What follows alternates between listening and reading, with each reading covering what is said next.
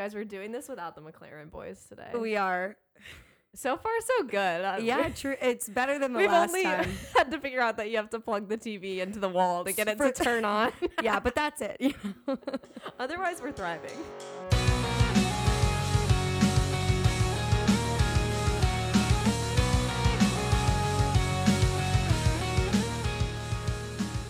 Hey, everyone. Hello. Welcome back. Yeah. It's a new week, new race. Sprint race, too. Sprint race, which was good. I saw a lot of hate on Twitter for the sprint race just in general, which I guess we probably saw last time, too. Yeah. But they're exciting. I love a sprint race. Yeah. Especially, we're now, halfway through the season. Get a little sprint race, spice it up. Yeah. That was fun. Get some extra points out there. Yeah. Okay.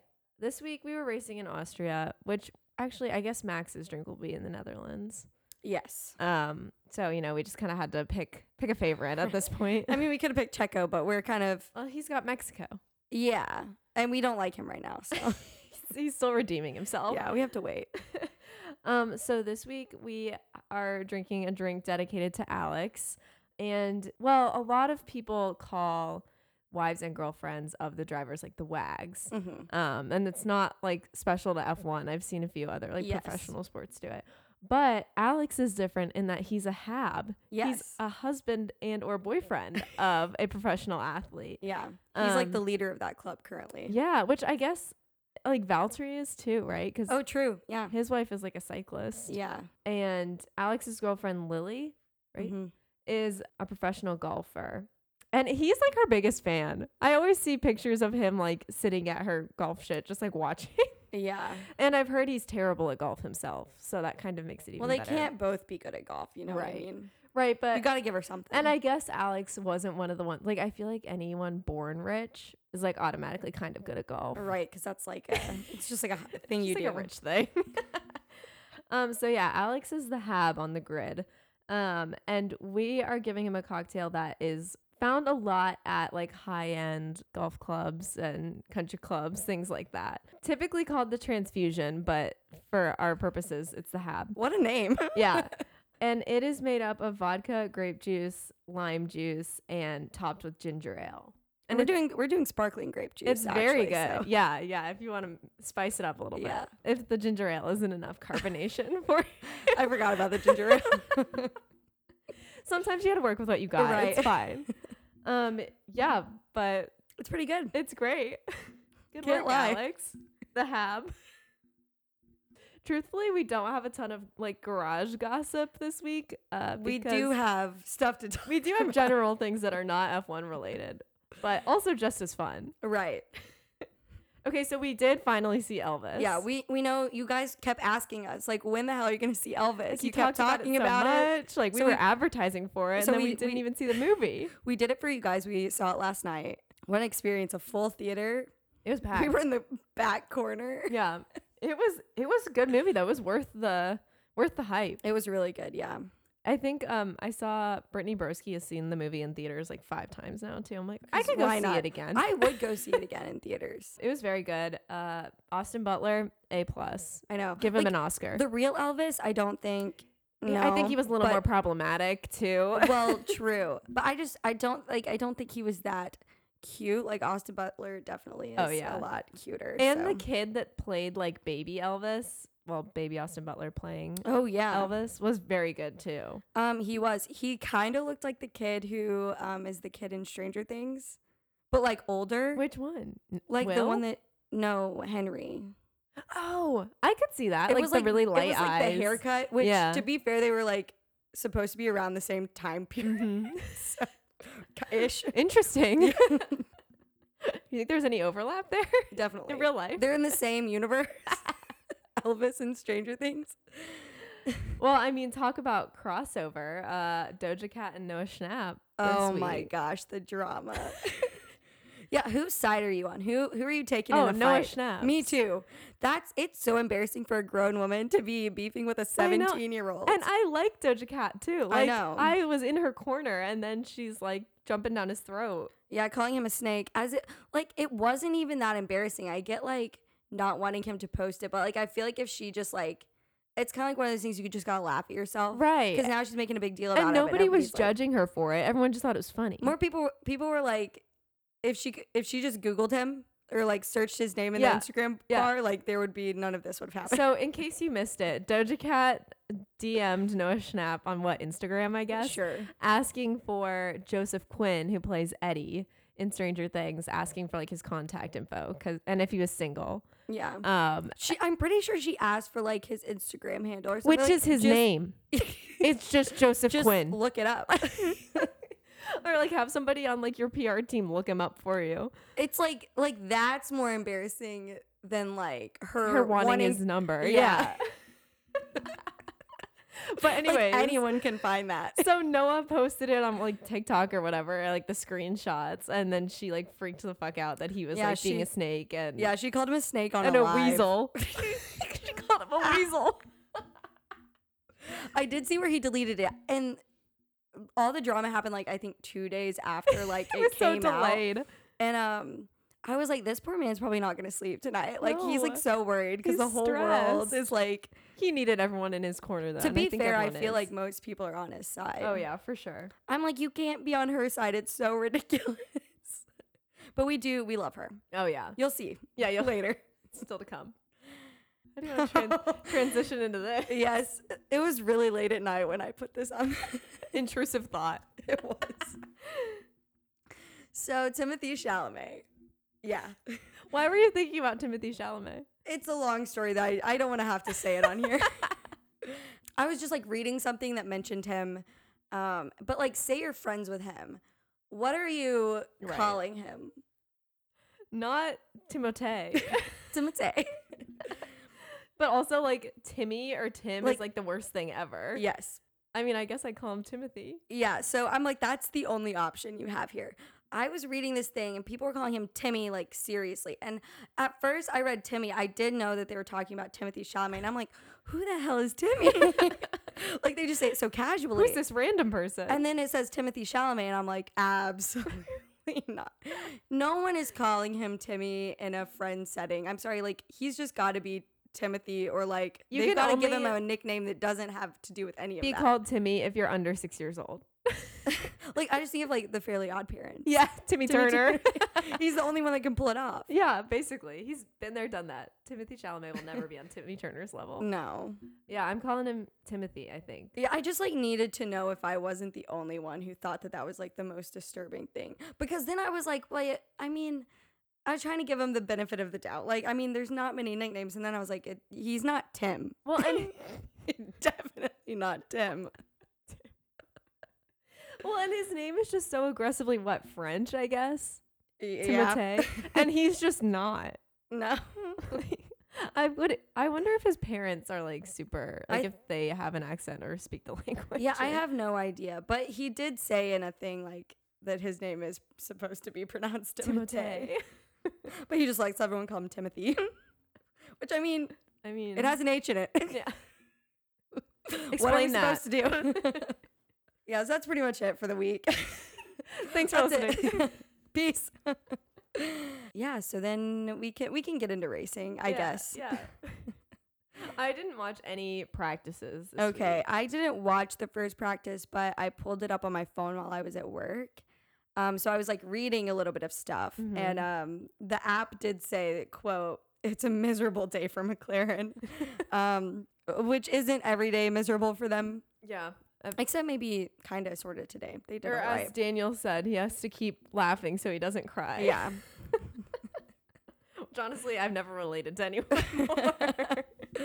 Yeah, as useless as the free practices seem during like a normal race weekend, they're extra fucking stupid during a sprint race weekend. The second practice, like why? I bet half of them don't want to get up to do it. Literally. It's first practice that we learned that Valtteri will start at the back of the grid because he's changing engine components, which is like super confusing because I feel like he was trying really hard like all weekend. But I guess it's just to get the practice in. I don't know. I guess. Who knows? It's just practice, but Haas were in the top 10. They started the week strong. And that's like pretty much it. Yeah. There was like nothing. Okay, so moving into quali, Seb's out again in Q1. Like that poor man. Not a good week for Seb or the bees. No. R.I.P. Q2. Okay, I would just like to note, because we have like our show notes, right, that we take during the week as things happen. Q2, my only note, which I did watch live, was Checo, you better stay in your lane. Like, you're getting called out on these track limits. Like, you got to be careful. And then what do we learn? After qualifying is finished, he's gotten his lap times deleted. Yep. So I would like to submit this as my application to be a steward in F1. Because I mean, I think anyone can be one. I would have called him on it before he made it all the way into Q3. Yeah. That was just cruel. I'm like, what are they doing up there that they're so busy? Right. Like, especially you have like every camera angle known to man. And qualifying is not that like difficult. Like everything's not happening at the same time. You get like breaks in every 10 minutes. Like it's like one car is really going at a time. It's really, you're not focused on like multiple people really. Yeah. And like obviously it sucked for Checo because he ended up starting what, P13 in this sprint. But then it screwed Pierre out of Q3 because he was the one that got the bump. Right. When Checo made it through. Yeah. Which he's disappointing regardless, but so. But at least he could have had that little win. Right. And then Q3, the wheels fell off the bus. This was when I had to stop watching. I watched Q1 and Q2, and then I had to turn it off because I was like going into a meeting. And I was like, whatever. Really nothing that mind-blowing is happening. And then I like came out of my meeting, whatever, like an hour later, and Twitter was like blowing up. And I was like, oh, good. Well, I guess I was also at work during qualifying, and right when I got on, there was a red flag from George with 2 minutes and 31 seconds left. And I know like the track is short, but I was like, this is it for qualifying. No, I come back later and like everything was moved around. I had no idea what happened after the red flag. Yeah. Well, like I guess they obviously kept going, but yeah, I'm wondering because I guess that was what, Monaco when Checo finished like crashed and they just finished qualifying early. Yeah. But I'm wondering if like if you get a red flag with, 3, 4, 5 minutes left, if they just, I mean, they do stop the clock obviously, but like there must be a line there where if like it's under 30 seconds and it's like, whatever. Yeah. I guess like with this one, there was enough time for like 2 more laps. Yeah. So they were like, I guess we can still go. So I didn't even know that the track was that short at this point. It's the shortest track on the calendar based on lap time, which I thought was interesting. That is, which I think is why they struggle so much with the track limits too, because they're going so fast and there's like not really walls for them to hit. So like there's no like encouraging factor other than just like the lines on the road. Right. Like, don't cross this. Yeah. I feel like if there is a barrier, they're like, I'm going to stay away from that. I saw somebody, cause I guess, years ago, Marcus Ericsson, when he was still driving F1, I guess he got some kind of penalty for track limits. And he tweeted like, why don't they just design tracks that like encourage you to stay within limits? And people commented and were like, isn't that just like a city circuit? Because if you go outside track limits, you're in the wall. It is crazy because like we saw what happened with Joe last week. Mm-hmm. Imagine that happening in like Monaco. He'd have been dead. Like at least he had time to slow down through the gravel before he like got launched into the wall. Right. But I'm like, I always wonder like why doesn't shit like that happen like in the city? Like, they must just be more like precautious. They definitely are, but it's just like interesting. Yeah, it is weird. And it's kind of like that sprung the whole argument about like the halo, because whenever people crash and like, oh my God, the halo, even though there's like so many other safety features in the car that like prevents them from being terrible too. I mean, I guess like it is true why we're like seeing more crashes now than in the past of like where the halo is like super important and like saved them like really. So there was a red flag for George, but before that there was one for Lewis because he wrecked in Q3 too. And I was like trying to understand because I see the car crash, and unless there's like obviously like contact with another car, I can't tell you why they wrecked. But the commentators were saying that George's was more of like not a rookie mistake, but like he just lost control of the car. Right. Whereas Lewis's was more like kind of a combination of like the wind and he like maybe braked a little late, and then there was something else. But they were like, I don't know if it was just like them not wanting to diss Lewis Hamilton, but they were like, well, it was a combination of factors for Lewis. But when George wrecked, they're kind of like, it was kind of his fault. Yeah. But they both did the exact same thing. It's just like Yeah, but Lewis was very apologetic. He felt really bad, which, I mean, I would too, especially then after George Rex. Those people probably did not sleep all weekend that worked in that garage. Yeah, like Lewis saying today that it was a completely different car on Saturday. Like, yeah. Rip. And I said, I'm blaming Bono's absence because he was not at the race this weekend. Where was he? He was in England at the factory. Doing what? I don't know. We'll find out. What are they up to? What you got up your sleeve, Bono? I feel like he's like too important to like not. I know. That's why I'm like, is everything okay? Yeah. Weird. I know. Really strange.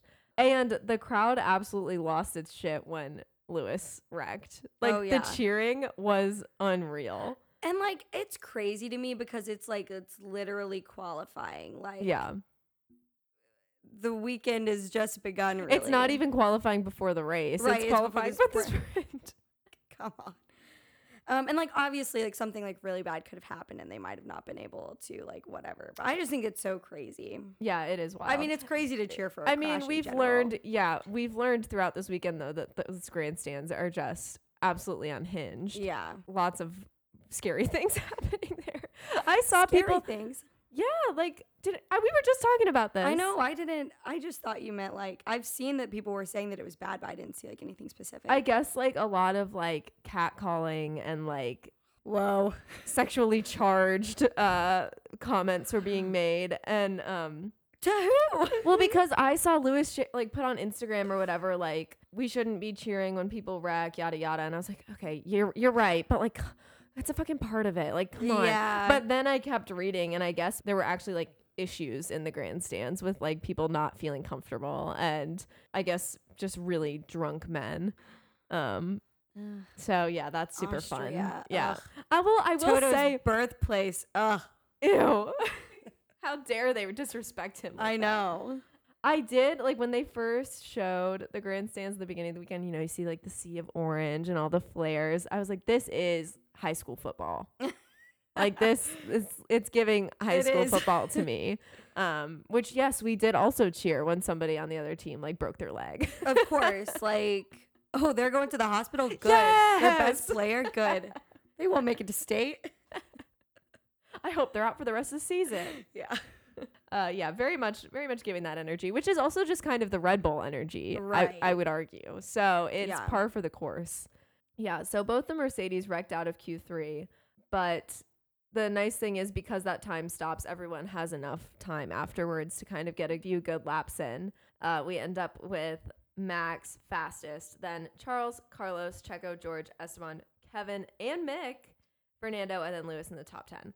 But then later we learn that Checo gets moved down the line because he gets his lap times deleted. Yeah. So everyone else then moves up, which is super exciting for George, Esteban, Kevin, and Mick. I mean, that's huge. Yeah. But also nerve-wracking because, like, I feel like in the sprints, like, everyone just kind of throws caution to the wind because it's only, whatever, an hour long. Yeah. Just get it done. Yeah. And then same thing. FP2, I did not watch. I know that... Did anyone watch FP2? No? No. I know that both... They did manage to get both the Mercedes out on the track, which was a toss-up after they both wrecked. Not with a ton of time left, but they did get out there. And George was running an old rear wing because they ran out of replacement parts. Like, how does that happen? I don't know. That's insane to me. I mean, I guess, like, in their head, they're like... It's like when you pack, like, a million pairs of underwear to, like go on a weekend trip. It's like, that's how they need to... What's going to happen? That's how they need to be packing up these. I know, like, I know there must be a ton of parts, but, like, it's only two cars. Right. There's, like, literally just two of each. And then we get into the sprint, which had the most exciting moment of the whole week during the grid walk because Will Buxton did almost kill Helmut Marko. It really with his bare hands. He was, like, doing his, like, backwards walk through the grid and... Helmut Marko was just like behind him, and so they kind of like bumped into each other. I mean, to be fair, a strong gust of wind would take out Helmut Marko. But Will Buxton's first reaction was not, "Oh my god, I'm so sorry." He just started laughing, and I was like, "He gets it. Yeah, he knows." He did then apologize, but I was like, "We almost watched this man get killed on television, like we manifested last week, right? You know, we don't actually want him to die for legal reasons, but." I mean, what are they going to do? Say we're witches? Burn them at the stake. Oh my God, have you seen Derry Girls? No. Oh my God, there's a wedding episode, and it's like, you know, family stuff. It's at the very beginning, but the mom tells her aunt to drop dead, and then she does. She has a heart attack, and so they like low key think she like caused it. Okay, so the day Betty White died, I had literally been talking about her to my coworkers like that morning, and we were like, "When's this?" Like, I mean, we didn't want her to die, but we were like, "When is it going to be time for this?" Yeah. And then she died, and we were like, did we kill Betty White? To be fair, that's got to happen with everyone who's ever died. Someone has been like, oh, I wonder what they're doing. I wonder if they're alive. And then they immediately died. Yeah. Oh my God, it was terrifying. Okay, so after Helmut Marko's near-death experience, Fernando gets like stranded out on the track. But I think they knew that there was an issue with this car because they didn't even take the like tire warmers off. Like in preparation for the formation lap, like everyone just left their places and he was just sitting there. So they had to like wheel him back to the pit to fix whatever was wrong, which they did, because he did get to start the race. He just had to start from the pit lane. And then Joe had like a really weird moment too, where his engine shut off and they like played his radio and he was like, "What's happening?" It's like, I have no idea what's happening. The engine just shut off. But they got They got it turned back on, so good for him. But he did delay the start, so they had to do an extra formation lap, which they called an aborted start. And I was like, F1 said women's rights. Yeah, they did.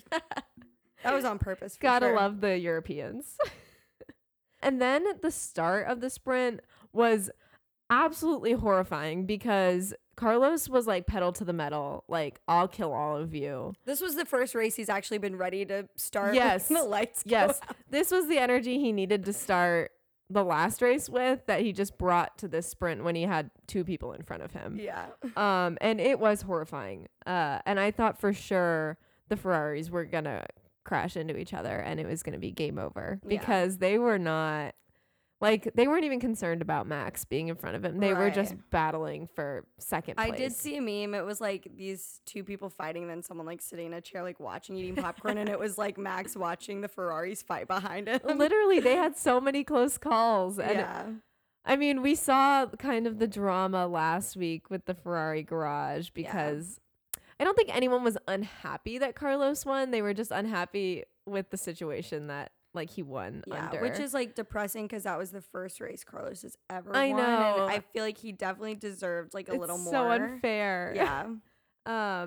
But we saw a lot of, I mean, I guess we didn't see, but we heard of a lot of like unwilling to participate people from Charles's side of the garage to celebrate Carlos's win last week. Which is like so wild to me that like, I mean, I get that there's like, they have their own pit crews, but like that's some crazy loyalty, isn't it? Well, and because like Ferrari's whole claim to fame is that they're like a family. Yeah, they're like a family. There's no. Well, you know, those are always the worst. Yeah. Well, right. That's like if you're applying for a job and they tell you it's like a family like run, red flag, run. Know? Yeah, really scary. Like it's not a very good. Which I feel like it's worked for them up until this point because they've always, I feel like, had one driver that's pretty like predominantly stronger than the other. Yeah. Which like I would also argue that Charles is a better driver than Carlos. I mean, yeah. It's just like the facts. But yeah. But now that they're kind of neck and neck a little bit more, they haven't really established any team orders. It's like they want to. Yeah. Like they want to prioritize Charles, but they're like too scared to say anything. I did see a tweet that was like Ferrari needs someone more like Perez or Valtteri. I mean, I was like, oh God. Yeah, or they just need to like lay down the law and be like, listen, Charles is more in this fight than you are. Like, we're going to prioritize him. And if Carlos doesn't like it, fine. But like, at least he knows. Because they're playing a dangerous game with this whole like, you're both important and you're both special. Whatever. I feel like if you know from the start that it's like going to be the Charles show, then it's like an easier pill to swallow than like them like leading you on. Right. And then like ultimately you having to like throw your plan out because they've kind of tried to nicely decide to help somebody else. Yeah, so it'll be interesting to see how they like continue on, especially if Carlos keeps being as competitive as he's been the last few races. Yeah. Unless, of course, his car catches on fire. Right. So Pierre spins in turn one of the sprint, which, again, I don't know what's going through his mind anymore. Nothing. Yeah, elevator music, apparently. Like, I don't know what is going on. And Checo climbs the ladder really fucking fast too from P13. He wastes like no time. But then we have this beautiful moment of this DRS train of Esteban, the two Haas, Checo, and Lewis. And it is just my most favorite thing ever because Checo and Lewis are like, can they get the fuck out of the way? But they all are in the, like, you can't pass four cars at once. Right. Sorry. Especially when they all have DRS enabled. Yeah. You're just all going really fast. Hysterical. Which actually Checo like pulls a pretty slick move and gets past at least the two Haas at first. And then he later comes for Esteban. But it takes Lewis a long, long time of battling the Haas's to get past. It's rough out there for him. Yeah, it was. But I was so excited for Mick. Oh my God, it was awesome. And he and Kevin, we were talking about this earlier, like Kevin was letting Mick stay close enough to use the DRS, even though he wasn't trying to actively pass Kevin, just to keep Lewis behind him. Right. Which ultimately Kevin pulled ahead and then he lost the DRS. So Lewis did pass him. But it was fun while it lasted. Yeah, he was like, fuck you, Kevin. Yeah, Mick was mad. He was very angry. It was terrifying. It was good. We needed that, switch flip. Yes, we needed some passion from Mick. Which actually somebody shared, photos of Michael Schumacher, enraged. And I was like, I see it. Yeah. They are truly terrifying. A few more wrinkles, you know? Twins. He needs to see some more stuff first. Yeah, he hasn't quite been through it yet. Yeah. He just got a little taste of the points, and now he's, bloodthirsty. Yeah. Seb ends up in the gravel, and he, immediately, throws it into reverse because he's, the track's on a hill. And even the commentators are like, that was so smart. I would have never thought of that. He throws it into reverse and, lets the hill, push him backwards back onto the track. I didn't go back. Yeah, I mean, I'm sure he didn't throw it into reverse. He probably pressed a button that right. But he immediately was going backwards. It was pretty slick. I said, talk about ingenuity that excites. That is thinking outside of the box. Yeah. And meanwhile, Daniel wants to pass Lando because unfortunately this team does have team orders and they deserve to be the way they are, but it is not any less painful. It's just a bit rough in their situation. Yes. And they basically just tell him no, which is painful. But Daniel, come on. And they weren't even in the points. Yeah. So what are you fighting for? Right. Just do what you're told. Yeah. Think up a script for your Hulu show while you're driving if it's that boring. I know. Yeah, that's kind of it for the sprint. The whole Haas and Mercedes battle was awesome. Yeah. And the Ferraris managed to not wreck, even though they just slowed each other down exponentially. Yeah. So Max wins the sprint. Charles is second, but he also has the fastest lap. Do you get a point for fastest lap in the sprint? I don't know. That's a great question. Yeah. We should Google that. Yeah. I feel like maybe not, actually. Probably not. Because all they talk about is how there's 8 extra points up for grabs. Right. No. Okay. Just bragging rights. And then Carlos, George in fourth, followed by Checo, Esteban, Kev. Love it. Kevin. Kev. That makes me think of, I know, did you watch Shameless? Yeah. It could not be more different. So Checo in fifth, then Esteban, Kevin, Lewis, Mick, Valtteri, Lando, and Daniel. And then did you see the podium after the sprint? No. It wasn't a podium. It was just the ground. Okay. And they wrote 1, 2, and 3 on the ground. With sidewalk chalk? That's what it looks like. Well, I mean, why would... to be fair, you don't need a podium. I mean... No. But do they get trophies?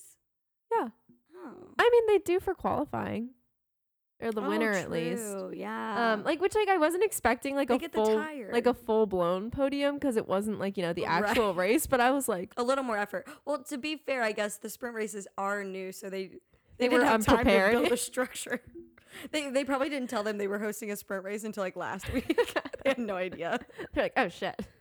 And then in their little post sprint race interviews, I think it was Naomi was interviewing them, and she asked Charles, she was like, can you work together with Carlos tomorrow to close the gap to Max? And he was like, I really hope so.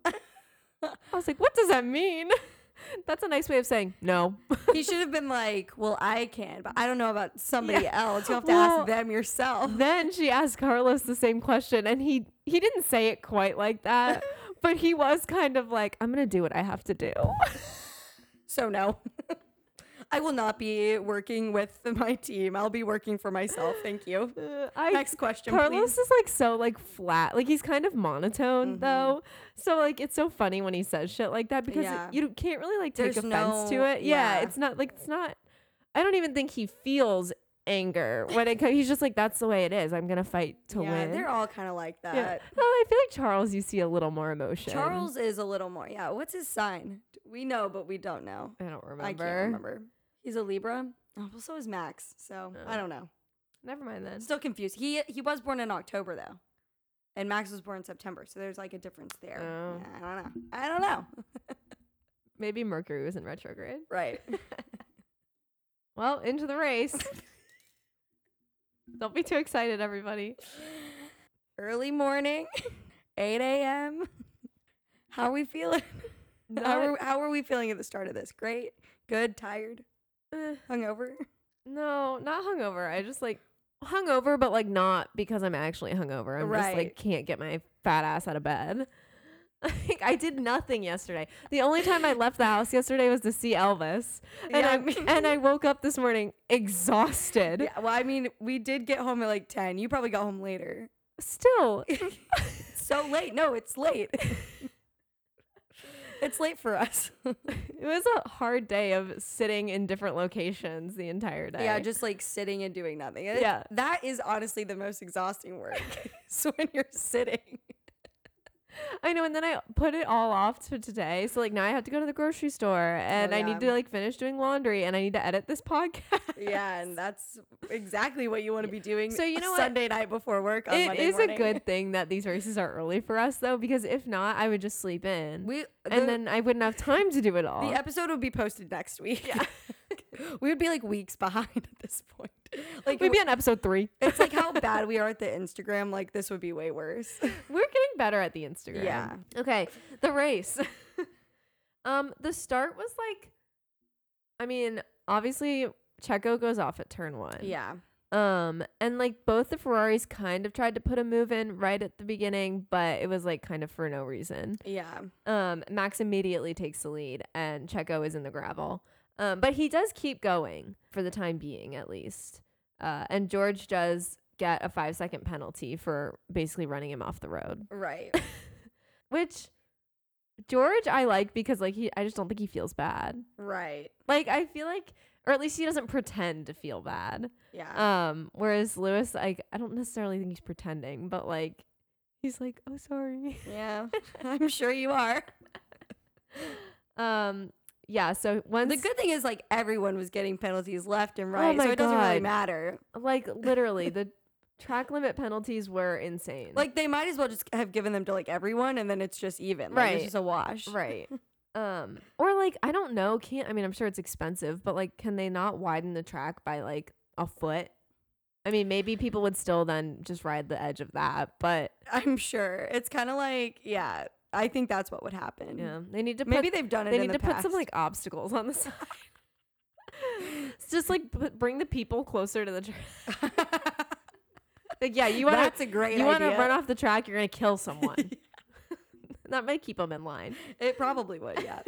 Okay, so once George pits and serves that penalty and also has to get his front wing replaced, he's automatically at the back of the pack. And obviously that Checo was put down quite far too from having to like last, dig his way out of the gravel.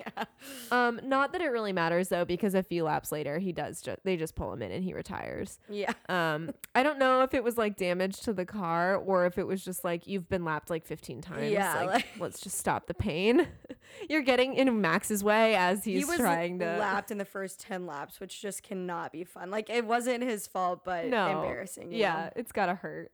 And then Max pits lap 13 for hard tires, which was interesting. Mm-hmm. Like we were saying, we don't really study the strategies before this, so I have no idea what's gonna happen going into it. I like to not know enough, so then I don't have like much of an opinion and I can just like let them do their thing. They know what they're doing. I don't. You know? I will say this week, I mean, aside from the drivers not staying on the track, everyone did seem like they knew what they were doing. Yeah. Like there didn't seem to be any like big miscommunication, which I feel like there almost was with Ferrari, because they were like, they're going to need to make a decision on if they're pulling them into pit or if they're going to go for a two-stop or whatever. But they made it work. Or a one-stop. I don't know. What were they? They did two-stop. So I think it was like they might have gone for a one-stop, which is wild because I think Max pitted like 3 times. Yeah. So it's like. Yeah. Jesus. Especially like they managed to, they pulled Charles in first both times and then immediately after Carlos. So they had time to like reset, get all the tires out, and they had good pit stops this week. They were. They've definitely been practicing. And then again, repeat performance from the sprint. Lewis was battling with the Haas's like his life depended on it, which I guess it did. His pride and ego depended on it, but it was fun to watch. And Mick was like kind of ballsy today, which I guess we saw last week too when he tried to like race Max, which did not work out for him. But but he put a few. Do what you can. He put a few moves in, like he like passed Lando, I think at one point, or Daniel. I guess it's probably Daniel. Sorry, Daniel.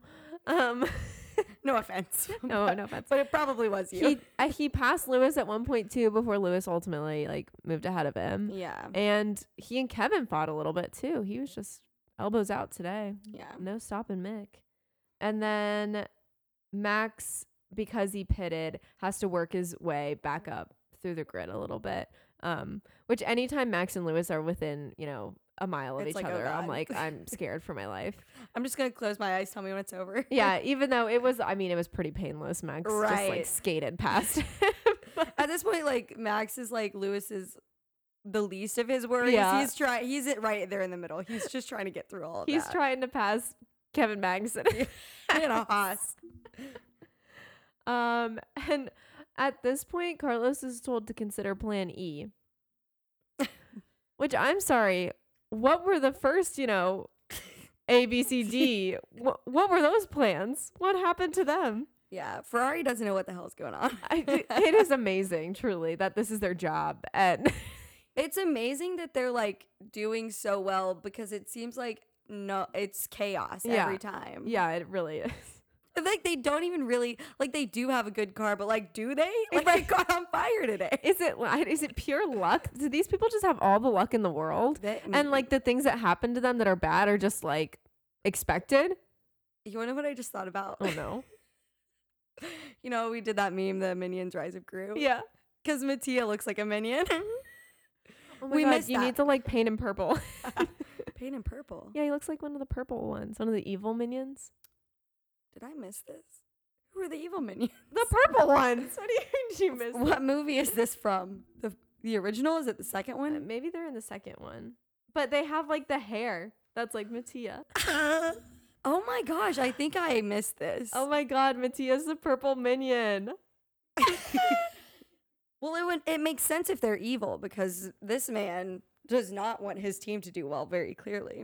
Sorry, it popped into my head and I was like, I can't believe we didn't like add him to the picture. He does also in a way look like Gru too. In his own special way. He looks like the whole cast of Minions. Or Despicable Me, the new ones. Yeah. Specifically the Rise of Gru. Have you seen the preview with Baby Gru? Yes. He's so cute. I've seen the preview so many times. I'm like, I mean, I wouldn't go see it. And then you know, then that all this shit started happening, and everyone I know and has now seen I'm it like, I want to go see up. Minions Rise of Gru and start a mosh pit in formal wear. Yeah. No, but what I told them last night was like, they're not letting people in, so you wear normal clothes, but then you still do the right. You still mosh, right? They won't know what hit them. Yeah, just ditch the formal attire. I want to know what it was like to be in those theaters where they got really out of hand. You know, like to be a child.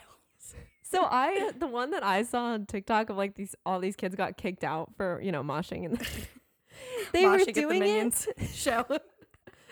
They were doing it before the movie even came on.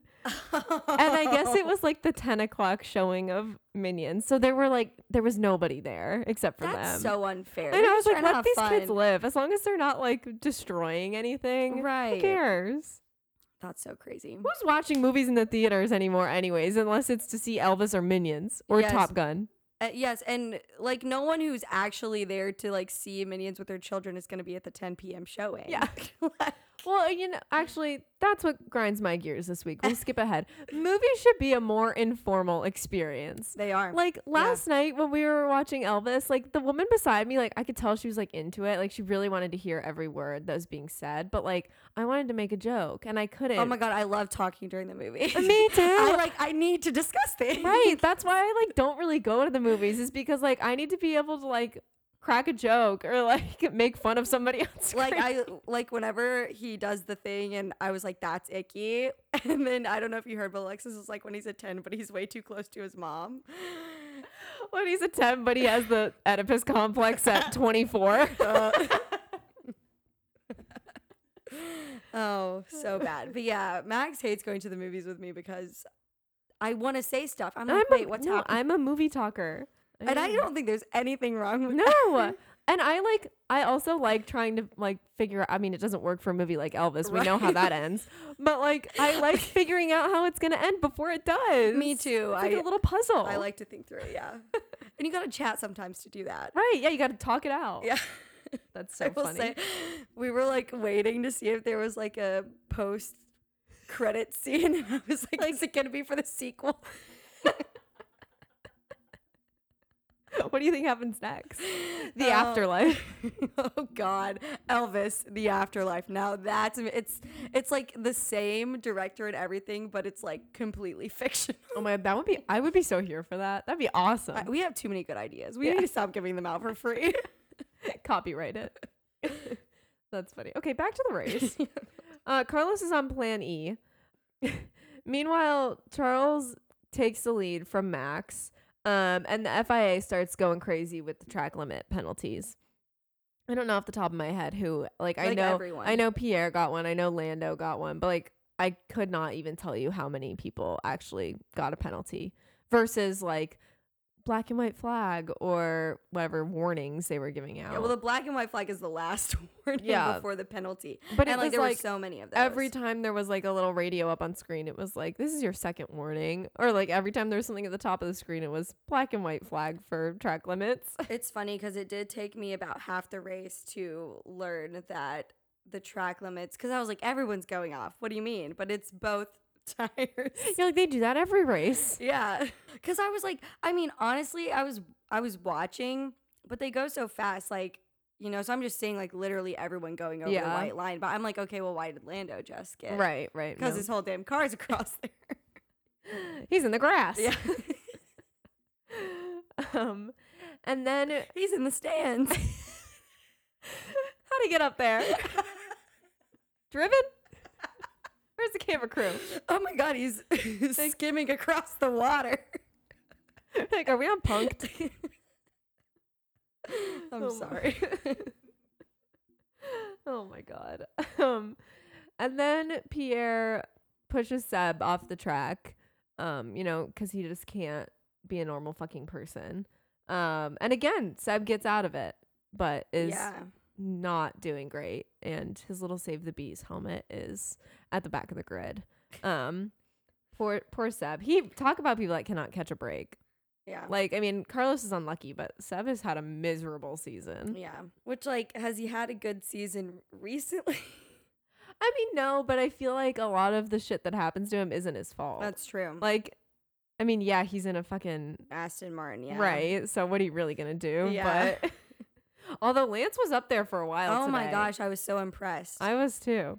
Which I think it really just worked out because he like didn't pit. Like yeah, he pitted way later than everyone else. It was like definitely his strategy, and it like didn't end up working out because like he's not in a good car. Yeah. And he's like, I don't even want to say he's not a great driver because like I said, let's put him in a Ferrari and see what happens. Switch day. But poor Seb, man, he cannot catch a break. And around this time, the McLarens start moving up into the points because they had kind of been hanging out in like 11th and 12th. Yeah. Fighting each other a little bit, but they start. Who knows what's going on? Who cares at this point? Yeah. Everyone is kind of, even the McLaren fans, I feel like, have just kind of like stopped paying attention. Well, I think that they're like, less. Yeah, they don't want to bring too much attention to it. It's a little too embarrassing, so they're like, let's go to Ferrari. Yeah, what's happening up there with Charles? Is that car on fire? Oh my God. Nick retires at lap 51. Nobody really knows why, nor does anyone really care. No, they don't bring it up on the TV. Like, we saw that he retired and we were like, why? I tried to like find it in the lap by lap that was like live, but nothing. He just dropped out. But it's not. I care. So yes, I would like to know. But yes, I'm sure we'll know tomorrow when they like, you know, when he posts on Instagram about it. Right. When there's nothing else going on in the world of F1, they're like, so this is what happened.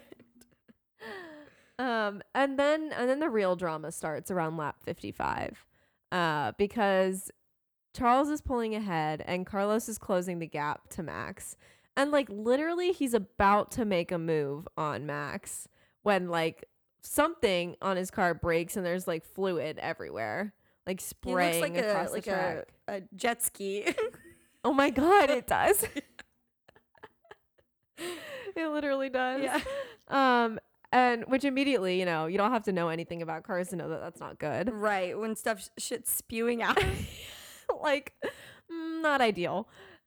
So he kind of pulls off and like tries to stop, but the car isn't really stopping. And we're on a hill also. And then we see the flames. And at first, they're like, it's just a little baby flame in the like, back. There's like a little opening and there's just a little bit of fire. Like you could roast a s'more on that. Right. You know? But then he starts rolling down roast the hill. A s'more. A marshmallow. A pre-s'more. Just the whole thing. Okay. I mean, you could also like lay the cracker with the chocolate on top next to it. So like heats up the chocolate. Right. It's just you're warming it up a little bit. Except this one would have been fried because about half a second later, the car's rolling back down the hill. Carlos is still in the car and it is like fully engulfed in flames. Yeah. We see the marshals kind of at the top of the hill like, oh no, a fire. Like, oh, somebody else get that. Yeah. And we watched one of them put the fire extinguisher down on the ground and walk the other way. Well, I was just laughing at the photographer who was like moving over to get a good shot, which I get him. Also, the man's on fire. Yeah. Like, sure, it's not your job to put the fire out, but like, it's just funny when he's like the first one there. Like, he's like, I'll take a picture of this man burning alive. Yeah, I won't go pull it out of the car. You know what I mean? Those pictures of Roman when he wrecked and was on fire. I mean, I'm sure those pictures sold for a lot of money. It's true. He narrowly escaped with his life, but at least he has some cool pictures. It's true. They're like in his portfolio. So finally, like one of the marshals is like trying to like throw a block under the front tire to stop it. And Carlos just like jumps out because he has no other option at this point, which they didn't really show how they actually stopped the car. I guess they just shoved something behind it or something and put the fire out. But Carlos like walks up the hill and sits down on the grass. He gives up in defeat. It pans to the garage and Kako is like, he's in tears. He's weeping. He like he's turned around. His head's down. Doubled over in pain. He's like, how could this be happening? Yeah. I just won the last race. I mean, we just won the last race.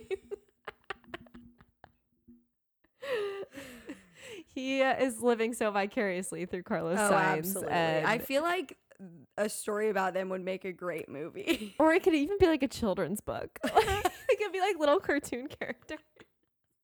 That's his villain origin story is that he's like the other Carlos. It's a children's like two roads book. Diverged.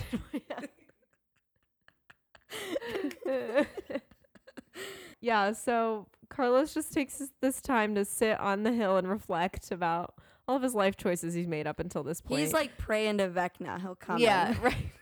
Come and get him and take the pain away. Like one of the guys walks up to him and is like, "Are you good, man?" And you can see like he's fine. He's just the emotional turmoil has just taken over. Like I said, he's like physically, I'm good. Mentally, I might get there. It's like check me in.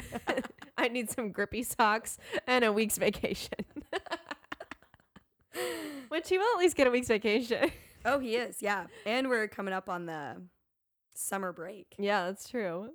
So, yeah, Carlos obviously is out of the race at lap 55. So close, but yeah, so far. Yeah. Which, you know, at least it is like even or whatever because Checo's out of the race too. But, I mean, Ferrari's got some ground to gain. Like, they need to be making up these points. Yeah. Especially for Carlos because he's not finished, like, handful of races. Yeah. Like, great, you won one, but yikes. So then obviously we have a safety car to get the burning garbage fire that is the Ferrari off the track. So Max and Charles pit during the safety car, which, I mean, really that was lucky for Charles too. I mean, he had like a decent lead on Max, but that was pretty lucky because in the end his throttle is getting stuck. Yeah. And imagine that with old tires. Yeah. Not good. Going whatever, 100 some odd miles an hour. I said that's what happened to my 2011 Subaru. And I had to pull the brake up because it got stuck. Imagine that in an F1 car. Yeah. No. Absolutely not. And Charles does not hold back to complain about it. Which I'm like, okay, your teammate almost got burned alive. Does so maybe have his eyebrows been singed off? I mean, like, yeah. Yeah, but he's like, turn three is really hard. They're like, shut the hell up and keep going. Literally shut up and drive. Which he does manage to hold on, even though Max does like make up a little bit of time at the end. But luckily Charles only had to drive with the car like that for like 7 laps. Yeah, it really wasn't that bad. He held on. And he did ultimately win the race. Yeah. And Max was second, but Max also had the fastest lap. Yes. And then Lewis weaseled his way onto the podium. He's the weasel. Forget Noah Schnapp. That one's for you, Doja Cat. Yeah.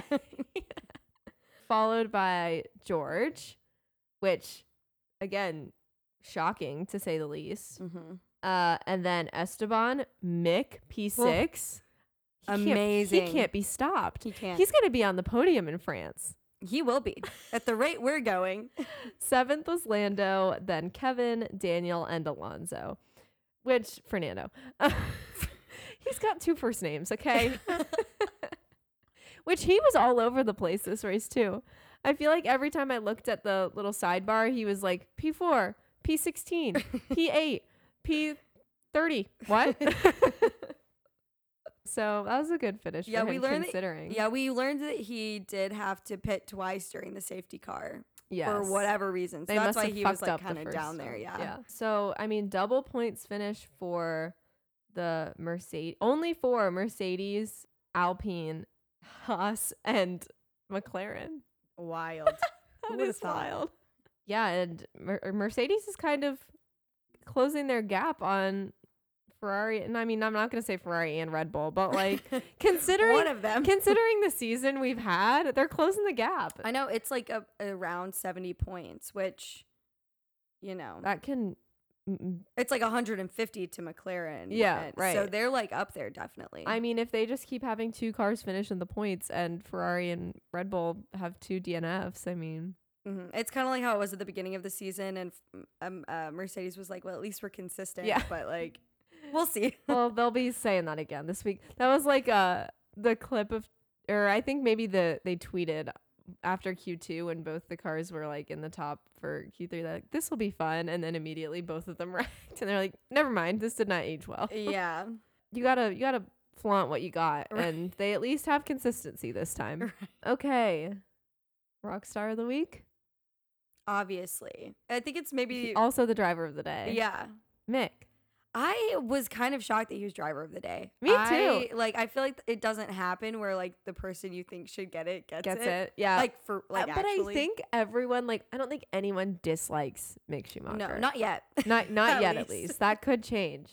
But everyone has been waiting very patiently because he has taken a sweet time. He's got big shoes to fill. He does. Unfortunately for him. And he has clearly been in no rush to fill them.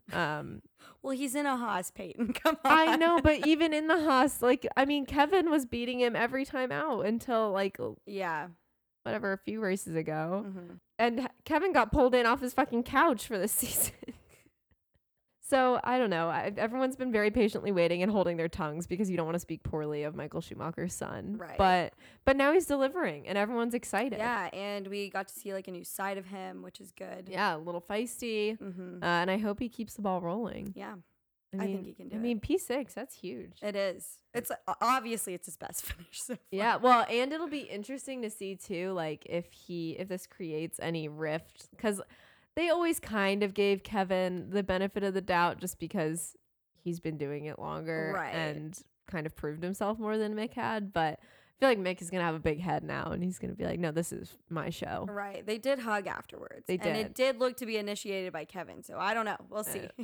That could mean a lot of things. Right. And then Wanker of the Week.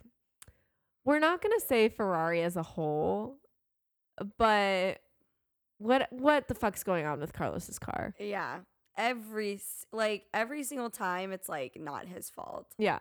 Wanker of the Week is both his literal burning car and the man with the fire extinguisher that put it on the ground and walked the opposite direction.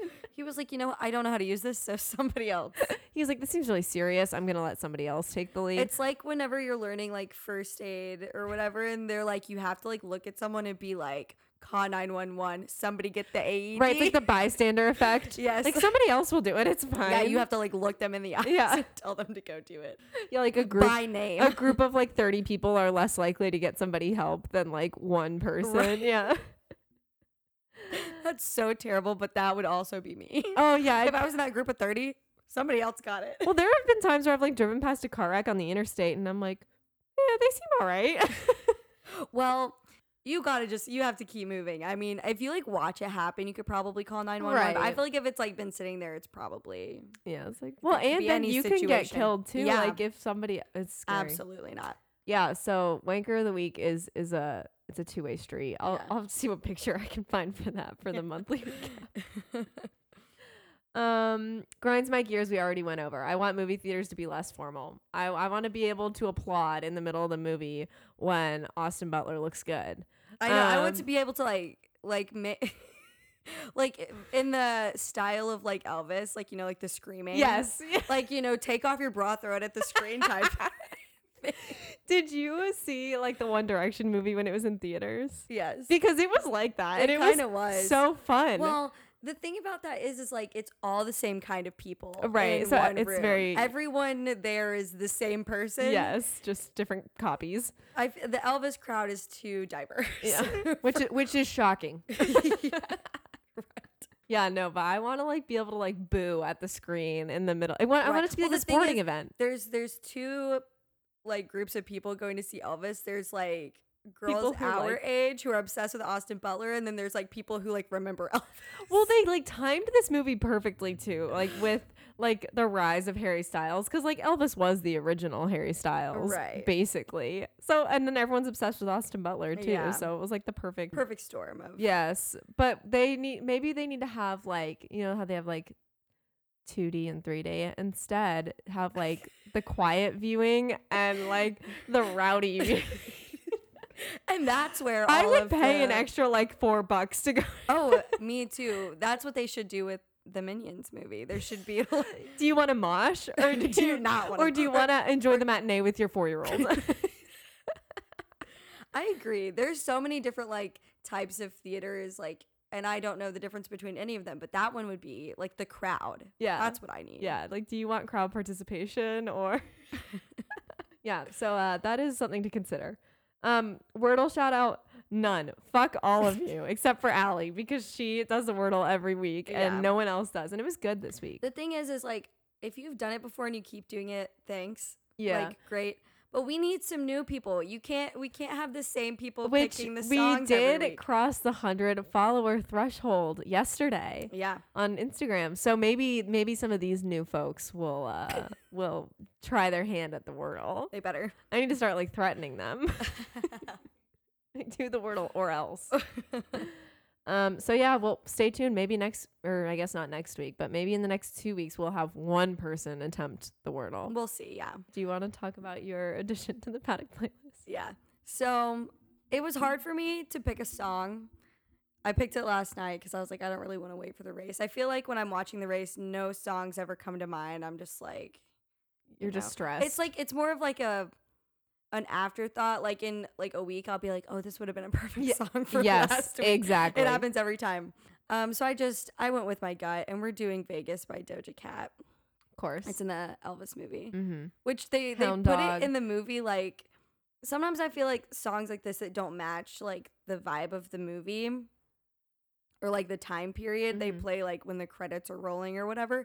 This was just like in the middle of the movie. He's like driving to a party and they're just like playing this while showing you Beale Street. Like, yeah, it was interesting.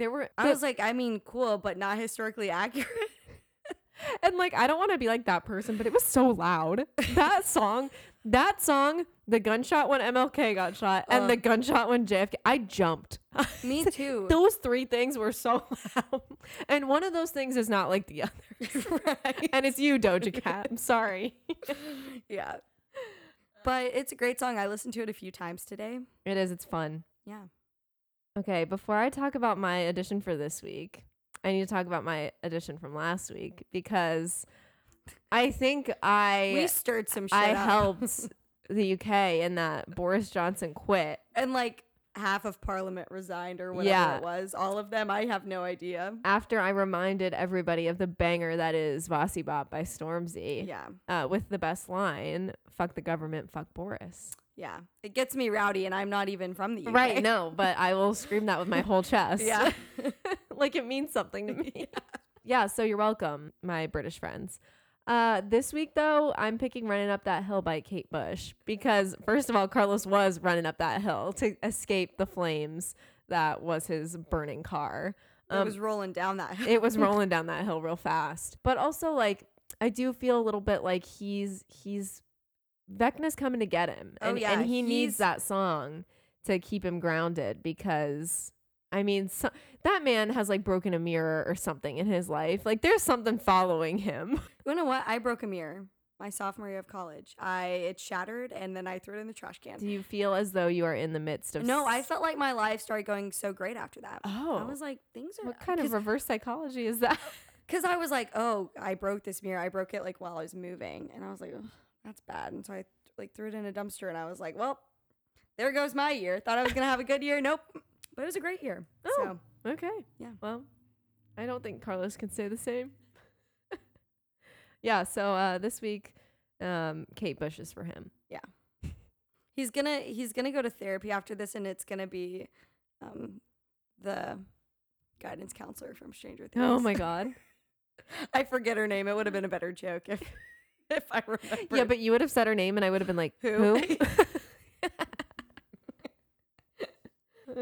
All right, what's Max been listening to this week?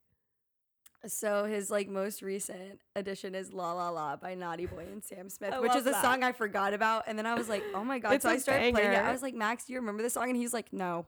Okay, what? Lies. First of all, you do remember this song. And I'm so sad for him if he doesn't. He does. Did I send you that TikTok of... It was Brooke and Connor, who we also have not talked about on this podcast for a long time. But my Cody Co merch just came yesterday. You ordered it? Yeah. Oh my God, I got that's the amazing. T-shirt. Yeah. I want to order Connor's merch. Oh, me too. It's so cute. But she like was playing a song and she was like, you know this song. And he's like, I don't know this song. And so she like turns it up. She's like, wait for the chorus. He's like, is this the chorus? And she's like, no, you'll know it when you hear the chorus. He's like, I don't know. That's literally everyone showing a song to anyone. They're like, I know you know it, just wait for the chorus. What song was it? It was Hey Juliet by LMNT. Oh, I did see that. I was like, that's funny. Yeah. Will Schuster. I'm like, come on, Connor. You've heard it on TikTok. Yeah. Like, I know you have. Don't play. That man lives in an alternate universe. But then he also has added a song called Twinkle Twinkle Little Bitch. Oh. Which I didn't listen to it, but I want to. I'm curious. Yeah, that is interesting. Yeah, so Max Verstappen is a funny one because he's another one that's like very flat and like not particularly like he doesn't emote a lot, mm-hmm. but he has a very immature sense of humor, I think, which is hysterical. Yeah. So I can picture him finding a song called Twinkle Twinkle Little Bitch and thinking it's like peak humor. Yeah. He probably showed Checo and Checo was like, okay. What? What he is was that? Like, don't play that around the kids, man. Max is like, oh, look at this song. It's like the kid's song, like, you know? Yeah. And he's like, no. He's like, I get it. It's just not funny. No. All right. Well, I guess that's it. Until next time, which we have a break next week. Right. Not next week. We had like a 30-minute conversation last week about like the logistics of this month until we figured out there were 5 weekends. So we will not see you next week, but that's okay because, you know, we won't even lie and say we might make it. Yeah, absolutely we won't. But that's all right. Maybe you're a new listener. You need to go catch up on some previous episodes. We'll give you the time to do that. Maybe you want to watch the blockbuster film Driven and then listen to our review of it. Or read the New York Times #1 bestselling book, Chasing Daisy, and then listen to that episode. God, that seems like forever ago. It was forever ago. But we're going to allow you the time to do that, so you're welcome. Yeah. Don't feel pressure. But you do have the time now before we see you in France. Yeah. So in the meantime, follow us on Instagram. I know we're bragging about passing 100 followers. So, you know, we're getting super huge. Yeah. So before we blow up, you know, you want to be one of the first people there. We had some hit tweets today. We actually did. Yeah. And we're going to keep trying on the TikTok. Those require a lot of creative energy. Yeah. A lot of energy, a lot of time. Yes. But we're working on it. And if you have any ideas, send them our way. Or if you have anything that grinds your gears. Anything really, honestly. Yeah, we're at Garage Gals Pod on all social media. So find us there. Okay. Peace.